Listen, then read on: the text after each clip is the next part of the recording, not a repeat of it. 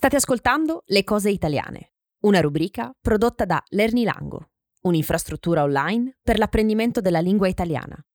Per saperne di più e per leggere la trascrizione del podcast, vienici a trovare su lernilango.com. Per adesso, buon ascolto dell'episodio L'Accademia della Crusca. Ciao a tutti e a tutte, bentornati e bentornate nella rubrica Le cose italiane. Oggi cambio tema non vi parlo di nuovo del fascismo, per non dare a questa rubrica un aspetto troppo monotematico. Ma ci ritornerò sul fascismo, perché come vi ho già detto è importante capirlo per capire una parte dell'Italia e della sua cultura. O almeno io credo così. Nell'episodio di questa settimana, della rubrica La lingua e le cose, ho parlato della parola parola. Per questo motivo credo sia interessante parlare della polizia delle parole italiane, cioè l'Accademia della Crusca. Metto ovviamente polizia tra virgolette, perché, come ho già detto nell'episodio sulla politica linguistica del fascismo, la lingua non può essere controllata dall'alto, perché significherebbe violarne la natura. E dunque, se non è polizia, che cos'è l'Accademia della Crusca? Principalmente è un punto di riferimento per tutto ciò che riguarda la lingua italiana. Nasce quando un gruppo di amici, la Brigata dei Crusconi, nel XVI secolo, iniziò a riunirsi per fare discorsi gioiosi e conversazioni di poca importanza, come si legge nel sito della Crusca, per contrapporsi, con le loro conversazioni di poca importanza e discorsi gioiosi, alle pedanterie dell'Accademia fiorentina. Innanzitutto, nel XVI secolo, le accademie erano associazioni di studiosi che si occupavano di lettere, scienze e arti e che promuovevano la cultura. L'Accademia fiorentina si occupava anche di lingua e cultura italiana, ma lo faceva in modo diverso, più serio, più pedante appunto. Comunque, a partire dal 1538 la Crusca cambiò e abbandonò i divertimenti e le cose gioiose per occuparsi di lingua italiana, con l'obiettivo di separare la crusca, cioè la farina cattiva, dalla farina buona, proprio come il frullone o buratto, cioè quella macchina che in agricoltura separa la crusca dalla farina buona. Il frullone è infatti il simbolo dell'Accademia. Il motto della crusca è una parte di un verso di una poesia di Petrarca, Il più bel fior ne coglie. L'obiettivo infatti della crusca è cogliere, cioè raccogliere, i fiori più belli della lingua italiana, scartando, mettendo da parte quelli brutti, proprio come la crusca la farina cattiva. La Crusca ha giocato un ruolo fondamentale nella costruzione e diffusione di una lingua nazionale, in termini di cui ora non vi parlo, ma di cui vi parlerò perché per capire ciò è importante anzitutto spendere qualche parola sulla nascita dell'italiano, sui volgari italiani e sul volgare fiorentino. Ne parlerò in un episodio a parte. Per ora mi limito a dire che gli obiettivi della Crusca sono il sostegno della ricerca e della formazione dei ricercatori in ambito linguistico, la diffusione della conoscenza della lingua italiana nella società italiana, la diffusione della lingua e della cultura italiana all'estero, il sostegno del plurilinguismo.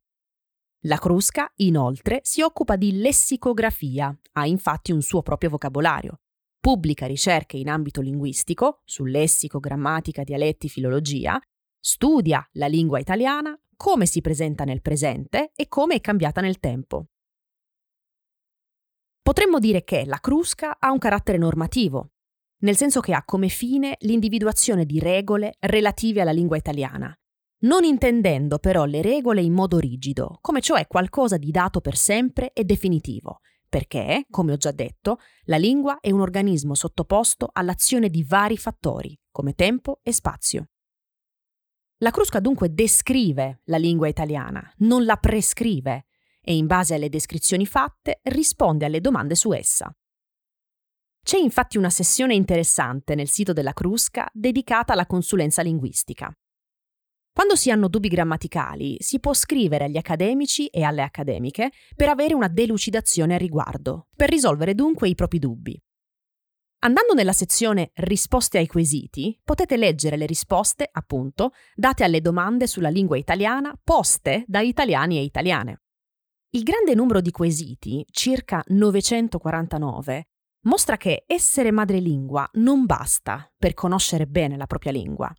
Quindi, quando avete domande, fatele sempre, perché non sono mai senza senso o stupide. Un'altra sessione interessante è quella dedicata alle parole nuove. Qui potrete vedere tutti i neologismi che stanno prendendo posto nel vocabolario italiano. Adesso voglio leggervi una serie di domande poste dagli italiani sulla lingua, per mostrarvi come alcune cose non sono poi così scontate. Leggerò adesso le varie domande. 1. Posso usare peccarmi? 2. Cosa significa abbruciamento? 3. Qual è il plurale di parco giochi? 4. Usare l'espressione alla bisogna è corretto? 5. Tra utopistico e utopico c'è una differenza di significato? 6. C'è differenza tra qualifica e qualificazione? 7. Improvvisamente è un avverbio di modo o di tempo? 8.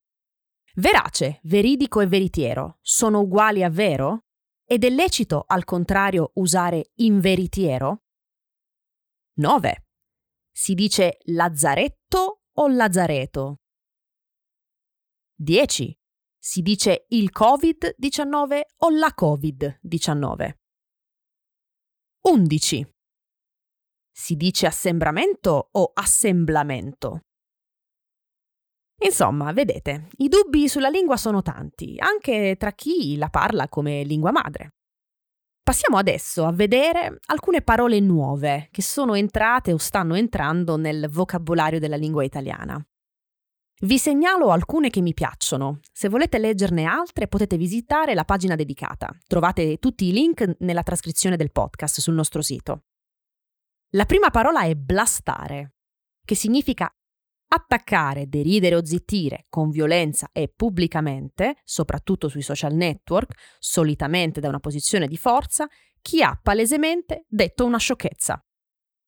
La seconda parola è docciarsi, che significa farsi una doccia. Poi c'è microondabile, che si riferisce a tutto ciò che è possibile cuocere o scaldare nel forno a microonde.